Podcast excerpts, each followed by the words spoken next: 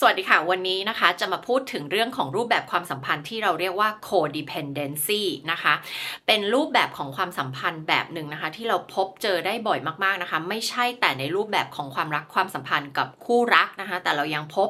ในความรักความสัมพันธ์กับเพื่อน กับพ่อแม่กับพี่น้องได้อีกด้วยนะคะ คือสามารถที่จะเจอในรูปแบบของความสัมพันธ์ทุกบริบทเลยค่ะ ซึ่ง codependency นะคะ เป็นรูปแบบความสัมพันธ์ที่ไม่ healthy นะคะ ไม่สุขภาพดีนะคะ แล้วก็เป็น dysfunctional relationship ค่ะ เดี๋ยววันนี้นะคะ เราจะมาเจาะลึกกันเรื่องของ codependency ค่ะ ก่อนอื่นนะคะ ใครที่เข้ามาติดตามกันแล้วนะคะ ยังไม่ได้กด subscribe ช่องโคชนิดานะคะ รีบกดเลยนะคะ แล้วก็กดกระดิ่งแจ้งเตือนด้วยค่ะ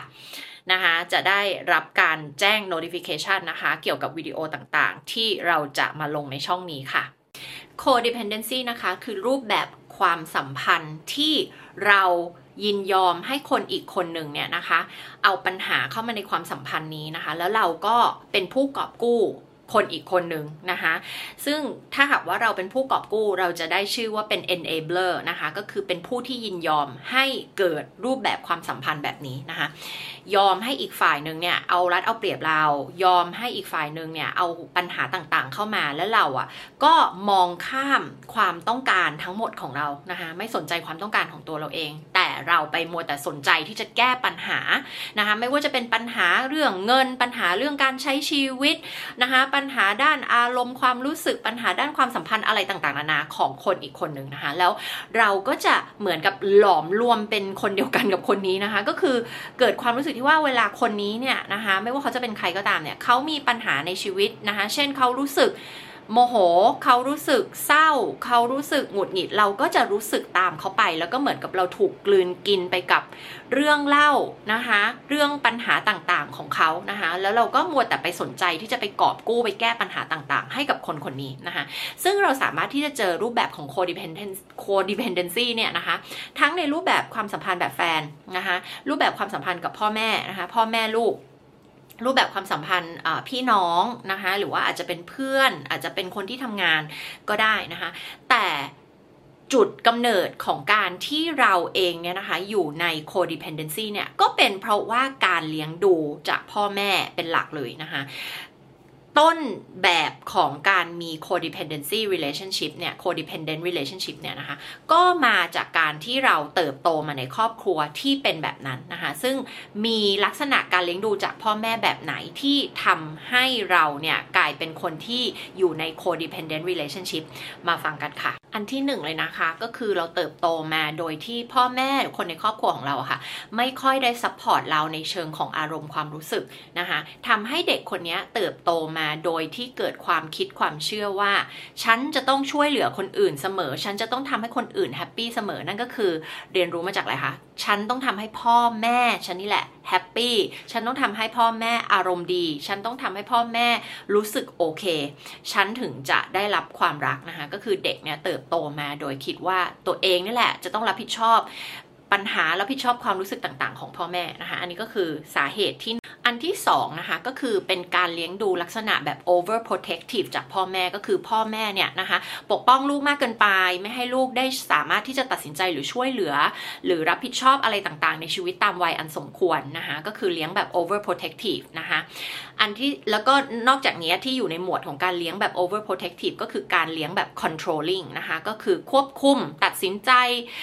บังคับ นะคะ มีกฎระเบียบนู่นนี่นั่นมากมายนะคะ ว่าต้องทำไปตามนี้ก็คือคล้าย ๆ เหมือนเป็นการเลี้ยงดูแบบเผด็จการนั่นเองนะคะ ก็ทำให้เด็กเนี่ยนะคะ รู้สึกว่าชีวิตตัวเองเนี่ยขึ้นอยู่กับพ่อแม่นะคะ แล้วก็ไม่สามารถตัดสินใจได้ ไม่สามารถรับผิดชอบอะไรต่างๆ ด้วยตัวเองนะคะ ก็ทำให้เขาเนี่ยเติบโตมานะคะ เป็นคนที่เป็นคนที่มี codependency ค่ะ อันที่ 3 นะคะ คือการที่พ่อแม่เลี้ยงลูกแบบปล่อยปละละเลยนะคะ ก็คือไม่สนใจสนใจบ้าง ไม่สนใจบ้าง ไม่ค่อยได้ใส่ใจ ไม่ค่อยได้มีเวลาให้นะคะ ไม่ค่อยได้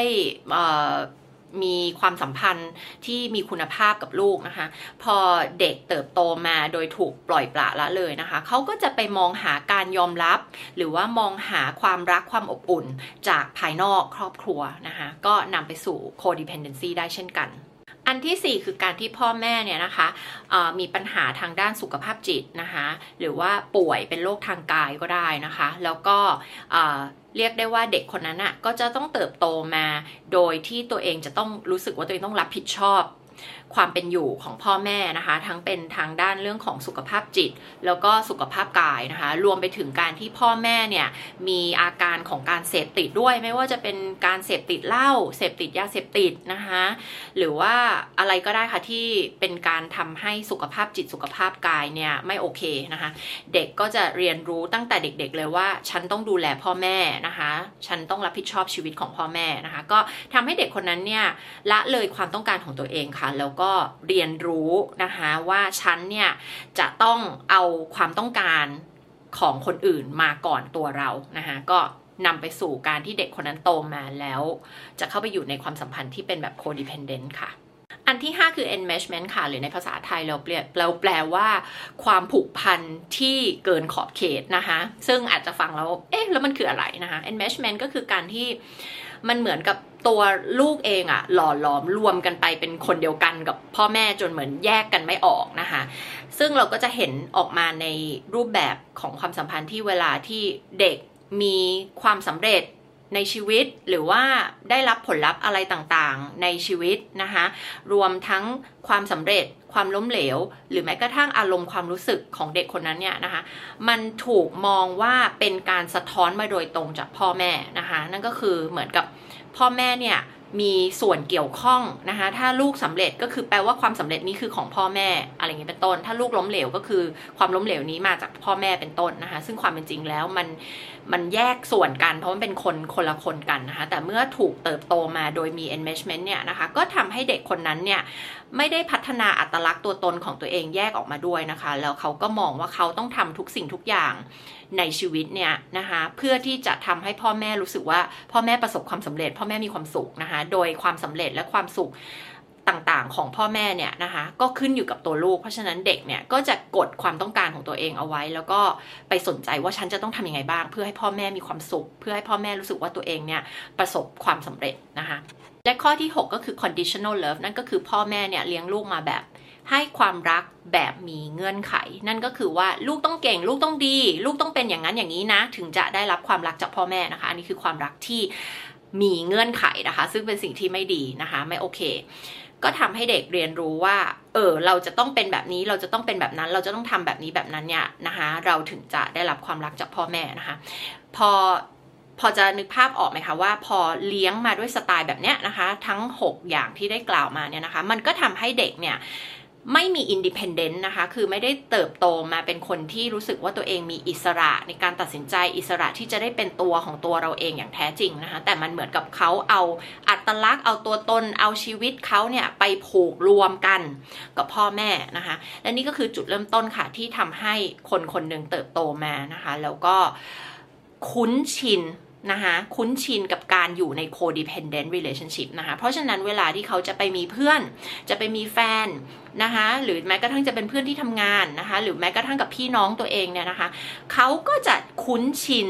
กับ codependency นะคะ ซึ่งเราพูดถึงในหลายวิดีโอแล้วว่าคนเราจะเลือกเอาตัวเองเข้าไปอยู่ในความสัมพันธ์ที่เราคุ้นชิน ไม่ใช่เป็นแบบที่ดีกับเรา ไม่ได้เป็นแบบที่เราต้องการอย่างแท้จริง แต่เป็นแบบที่เราคุ้นชินนะคะ ซึ่งถ้าเขาเติบโตมากับพ่อแม่นะคะ เป็นรูปแบบความสัมพันธ์แบบนี้ที่เขาคุ้นชินมาตลอดชีวิตนะคะมันก็ไม่แปลกค่ะที่วันหนึ่งเขาก็จะเอาตัวเองเข้าไปอยู่ใน codependent relationship เช่นกันนะคะ ตัวอย่างของ codependency นะคะ ถ้าหากว่าเราจะมองในที่ทำงานเป็นต้นนะคะ เจ้านายที่คอยทำงานต่างๆ ให้ลูกน้อง ทั้งทั้งที่ไม่ใช่หน้าที่ของเจ้านายนะคะ หรือเพื่อนร่วมงานที่มัวแต่ไปทำงานให้เพื่อนนะคะ โดยที่ไม่ใช่หน้าที่ของตัวเองนะคะ แล้วก็คอยกอบกู้ คอยตามแก้ปัญหากับเพื่อนร่วมงานคนนี้อยู่ตลอดเวลา อันนี้ก็คือ codependency นะคะ ถ้ามองในรูปแบบของความสัมพันธ์แบบความรัก นะคะ เช่นแฟนเป็นแฟนกันนะคะ แล้วก็แฟนเนี่ยไปก่อหนี้ต่างๆ มาเยอะแยะมากมายนะคะ แล้วเราก็ไปกอบกู้เขาโดยการไปใช้หนี้ให้เขานะคะ หรือเขาไป ก่อปัญหาอะไรต่างๆ มามากมายเนี่ยเราก็นอกจากไปช่วยเขาแล้วเราก็จะหาข้อแก้ตัวให้กับเขาด้วยนะคะ หรือแม้กระทั่งการกระทำที่แฟนทำไม่ดีกับเรา แล้วเราก็ยังยอมทนอยู่แล้วเราก็คอยหาข้อแก้ตัวต่างๆ ให้กับเขานะคะว่าที่เขาทำแบบนี้เพราะเหตุผลนี้เหตุผลนั้นนะคะ แล้วเราก็ยังทนอยู่นะคะคอยกอบกู้ คอยให้อภัยเขาไปเรื่อยๆนะคะ แล้วเราก็อาจจะกลับมาบอกตัวเองด้วยว่าการที่เราทำแบบนี้เราเป็นคนดีนะคะ เราเป็นแฟนที่ดี แต่ความจริงไม่ใช่ค่ะมันคือคือ codependency นะคะ ก็คือเรากดเอาความต้องการที่แท้จริงของเรา แล้วก็บอกว่า เอ้ย ฉันโอเค ฉันไม่เป็นไร ฉันอยู่ได้ นี่คือความสุขของฉันนะคะ แต่ลึกๆแล้วนะคะ จะค้นพบว่าจริง ๆ ไม่ใช่นะคะ เรากดเอาความต้องการที่เป็นความสุขแท้ๆของเราเนี่ยเอาไว้ แล้วเราก็มัวแต่ไปสนใจว่า ฉันจะทำให้คนอีกคนนึงเนี่ยเขามีความสุขได้ยังไงนะคะ ในรูปแบบของ codependent แบบพ่อแม่เป็นยังไงนะคะนั่นก็คือลูกที่เหมือนทำทุกวิถีทางที่จะทำให้พ่อแม่รู้สึกพอใจ รู้สึกมีความสุข รู้สึกยอมรับในตัวเรานะคะยอมรับกับสิ่งที่เราทำที่เราตัดสินใจนะคะแล้วเราก็ไม่สนใจความต้องการของตัวเราเองนะคะแต่เราก็ทำทุกอย่างเพื่อให้พ่อแม่พอใจเพื่อให้พ่อแม่รู้สึกโอเคนะคะนั่นก็คือ codependency เช่นกันนะคะ ทีนี้ถ้าเรารู้ตัวแล้วว่าเราอะอยู่ใน codependent relationship นะคะ เราจะเอาตัวเองออกมาได้ไงนะคะ ก็คือเราต้องเยียวยาตัวเองค่ะนะคะ เพราะว่าสิ่งเหล่านี้ถือว่ามันเกิดจากบาดแผลทางจิตใจจากในอดีตในช่วงวัยเด็กนะคะ ซึ่งเราก็จะพูดถึงบ่อยๆว่า 7 ปีแรกเป็นอะไรที่สำคัญมากๆค่ะ เพราะว่า 7 ปีแรกเนี่ยสมองของเรานะคะ จิตใต้สำนึกมันเหมือนฟองน้ำอะค่ะนะคะ ไม่ว่าพ่อแม่หรือคนในครอบครัว หรือคนที่เราใกล้ชิดเนี่ยเขาพูดเขากระทำอะไรยังไงเด็กคนนั้นเนี่ยก็จะเอามาเกี่ยวกับตัวเองทั้งหมดเลยนะคะ บางครั้งพ่อแม่อาจจะวิพากษ์วิจารณ์เด็กคนนั้นก็เอากลับมาตีความแล้วว่า ฉันไม่ดี ฉันไม่เก่ง ฉันไม่เป็นที่รัก ฉันไม่คู่ควรกับสิ่งดีๆนะคะ อันนี้เป็นอายกตัวอย่างนะคะ ทีนี้เมื่อเราเนี่ยนะคะรู้ตัวแล้วอันนี้ถือว่าดีแล้วค่ะ เพราะว่าคนเยอะมากในโลกใบนี้ที่ไม่รู้ตัวว่าตัวเองอยู่ใน codependent relationship นะคะถ้าว่าใครที่ดูวิดีโอนี้อยู่นะคะ แล้วรู้ตัวแล้วว่าโอเคเรานี่แหละอยู่ใน codependent relationship นะคะจุดเริ่มต้นที่เราจะเอาตัวเองออกมาก็คือ การตระหนักรู้นะคะ เกิด self awareness ก่อนว่าเรากำลังอยู่ใน codependent relationship นะคะ เมื่อรู้ตัวแล้วนะคะ เราจะต้องมาเยียวยาจิตใจเยียวยาบาดแผลนะคะ จากวัยเด็กที่เกิดขึ้นมา แล้วก็ติดตัวอยู่กับเรามาตลอดชีวิตนะคะ โดยที่เราไม่เคยรู้มาก่อนนะคะ เราจะต้องเรียนรู้เรื่องของการ set boundary นะคะ เราจะต้องเรียนรู้เรื่องของการพัฒนา อัตลักษณ์ตัวตนแล้วก็ชีวิตที่มันเป็นส่วนของเราที่แยกขาดออกมาจากพ่อแม่นะคะแล้วก็สำหรับใครบางคนที่บอกอะพ่อแม่ไม่อยู่แล้วอะแต่ว่ากลายเป็นมี codependent relationship กับแฟนกับเพื่อนเนี่ยนะคะ ก็คือเหมือนกันค่ะต้องตระหนักรู้ก่อนนะคะ แล้วก็แยกตัวเองออกมาค่ะ ต้องเข้าใจความจริงว่าความสุขของเขาและความสุขของเราแยกส่วนกันค่ะนะคะ มันไม่ได้ขึ้นอยู่กับกันและกันนะคะ การที่เราไปรับผิดชอบความสุขของเขา เพราะอะไรเราทำไปทำไม แล้วมันเกิดมาจากบาดแผลทางจิตใจจากวัยเด็กยังไงบ้างนะคะ ให้เรากลับมาทำความรู้จักกับความจริงนะคะ ว่าความจริงคืออะไร แล้วเราก็จะต้องเรียนรู้ที่จะสร้าง healthy boundaries นะคะ ก็คือ boundaries นะคะคือขอบเขตความสัมพันธ์หรือว่ากฎกติกา สิ่งที่เรายอมรับหรือไม่ยอมรับในความสัมพันธ์นะคะนั่นแปลว่า เราเองเนี่ยไม่ได้มีหน้าที่ที่จะไปกอบกู้ แฟนของเราหรือเพื่อนของเรานะคะ ถ้าเขามีปัญหาที่เขาสร้างขึ้นมาด้วยตัวของเขาเองนะคะ ซ้ำๆนะซึ่งมันจะเกิดเป็นลูปมันจะวนอยู่อย่างนี้นะคะ เป็นแพทเทิร์นซ้ำๆแล้วเราสังเกตว่าตัวเราเองเนี่ยคอยเข้าไปกอบกู้ซ้ำๆอยู่งั้นนะนะคะนั่นก็คือสัญญาณของ codependent relationship ละนะคะเราจะต้องรู้ตัวก่อนนะว่าเราเองไม่มีหน้าที่กอบกู้ใคร ดึงตัวเองออกมานะคะ แล้วเราก็ เซตบาวน์ดารีค่ะ นั่นแปลว่าคุณก่อปัญหานี้ เพื่อนก่อปัญหานี้แฟนก่อปัญหานี้เขาจะต้องแก้ไขด้วยตัวเขาเอง เขาไม่ใช่เด็กน้อย ที่เราจะต้องไปกอบกู้ไปแก้แก้ไขปัญหาต่างๆ ให้กับเขานะคะแล้วก็อย่างที่บอกคือเรื่องพวกนี้มันค่อนข้างเป็นเรื่องที่ฝังลึกมาตั้งแต่วัยเด็กนะคะแล้วเราก็คิดดูสิคะว่าเราอยู่กับพ่อแม่เราเติบโตมาในลักษณะของครอบครัว แบบนี้มาตั้งนานแล้วถูกไหมคะ แล้วมันก็เป็นดินามิกที่ถูกส่งต่อจากรุ่นสู่รุ่นสู่รุ่นมาจนถึงเราเนี่ยนะคะ เพราะฉะนั้นตอนแก้เนี่ยมันก็ไม่ใช่ง่าย ๆ ไม่ใช่แบบไปอ่านหนังสือเล่มหนึ่งแล้วก็หายเลยนะคะ แต่มันเป็นสิ่งที่เราจะต้องทำงานกับตัวเอง หรือสิ่งที่เรียกว่า inner work นะคะในการพัฒนาตัวเอง เยียวยาจิตใจตัวเองนะคะ ก็เป็นสิ่งที่ต้องทำต่อเนื่องนะคะ ซึ่งใครที่รู้สึกว่าตัวเองอยู่ในสถานการณ์แบบนี้นะคะ ก็แนะนำให้มาเข้า radical healing นะคะ เป็นเวิร์กช็อปของเราที่ตอนนี้เปิดรอบใหม่นะคะสำหรับวันที่เป็นเดือนพฤศจิกายนนะคะ ก็ดูรายละเอียดใน ใน show note ใน description ได้นะคะ ก็จะลงลิงก์เกี่ยวกับเวิร์กช็อปนี้นะคะ ว่าจะทำอะไรกันบ้างนะคะ ใน 2 วันนี้ที่เราจะมาเจอกันนะคะ ก็จะเป็นเรื่องของการเยียวยาจิตใจนะคะ เยียวยาบาดแผลจากวัยเด็กนะคะ เป็นเรื่องของการเปลี่ยนความเชื่อที่จำกัดตัวเองที่เราไปสร้างขึ้นมาจากประสบการณ์ในอดีต เช่น การรู้สึกว่าตัวเองไม่ดีพอ ไม่เก่งพอ ไม่เป็นที่รักไม่คู่ควรกับความรักที่ดีนะคะ หรือว่าความ เชื่อที่จำกัดตัวเองอีกหลากหลายมากนะคะ ที่มนุษย์เราไปสร้างขึ้นมาจากวัยเด็กนะคะ เราจะมาเปลี่ยนความเชื่อนี้ให้เป็นความเชื่อที่ส่งเสริมความสุขและความสำเร็จในชีวิตของเรานะคะแล้วก็จะมีอีกหลาย ๆ อย่างที่เราจะทำกันใน 2 วันนี้นะคะ ก็มีเรื่องของการให้อภัย ซึ่งการให้อภัยเนี่ย นอกจากให้อภัยคนอื่นและคนในอดีตอดีตต่างๆ ในชีวิตของเราแล้วเนี่ยนะคะก็ต้องให้อภัยตัวเราเองด้วยนะคะ ซึ่งมันก็จะมีวิธีการทุกอย่างมีวิธีการนะคะ ซึ่งทุกคนต้องมา experience หรือว่ามามีประสบการณ์ด้วยตัวเองค่ะ จะเป็นเวิร์กช็อปที่ไม่ได้มาเน้นแบบเลคเชอร์วิธีการทำยังไง 5 วิธี 10 วิธีไม่ใช่ค่ะ แต่ว่า เป็นเหมือนเวิร์กช็อปที่จะมาได้รับการโค้ชกันสดๆเลยนะคะ ก็คือต้องมีประสบการณ์ที่จะทำสิ่งต่างๆ เหล่านี้ไปเลย ซึ่งก็จะเป็นเทคนิควิธีการเดียวกันกับที่นาใช้ในการโค้ชลูกค้าแบบ1ต่อ1นะคะ แล้วก็ มามีประสบการณ์ร่วมกันนะคะ ก็จะเป็นคลาสที่ไม่ใหญ่ค่ะ เพราะว่านะต้องการให้ทุกคนสามารถที่จะเยียวยาตัวเองนะคะ แล้วก็มาเปลี่ยนแปลงความคิดความเชื่อ ทัศนคติต่างๆ แล้วก็อย่างที่บอกคือ limiting belief ที่เราเคยไปสร้างเอาไว้จากวัยเด็กนะคะ แล้วก็เปลี่ยนให้เป็นความเชื่อใหม่นะคะ ที่มันจะส่งเสริมให้เราสามารถค้นพบความสุขแล้วก็ความสำเร็จในชีวิตของเราได้นะคะ เพราะฉะนั้นใครที่รู้สึกว่าเราเจอผลลัพธ์แบบเดิม นะคะที่ไม่ต้องการในชีวิต แล้วเราก็อธิบายไม่ได้ว่าเกิดจากอะไรนะคะเเรารู้สึกนึกถึงเหตุการณ์บางอย่างจากวัยเด็กหรือจากในอดีตหรือจากเรื่องราวเก่าๆ แล้วเรายังนึกถึงซ้ำๆแล้วเราก็ยังร้องไห้ยังรู้สึกหดหู่ยังรู้สึกเสียใจหรือว่าโกรธ นะคะโกรธก็มีหลายระดับ ตั้งแต่หงุดหงิดไปจนถึงโกรธแค้นนะคะเจ็บปวดอะไรต่างๆ มากมายนะคะ ถ้ารู้สึกว่าเราเองมีความรู้สึกลบๆ หรือว่าที่เราเรียกว่า negative emotion ที่มันเก็บเอาไว้ในตัวเราเนี่ย ถ้ามันไม่ได้ถูกผ่านกระบวนการแล้วปล่อยออกไปจากตัวเรานะคะ ไม่ได้ไป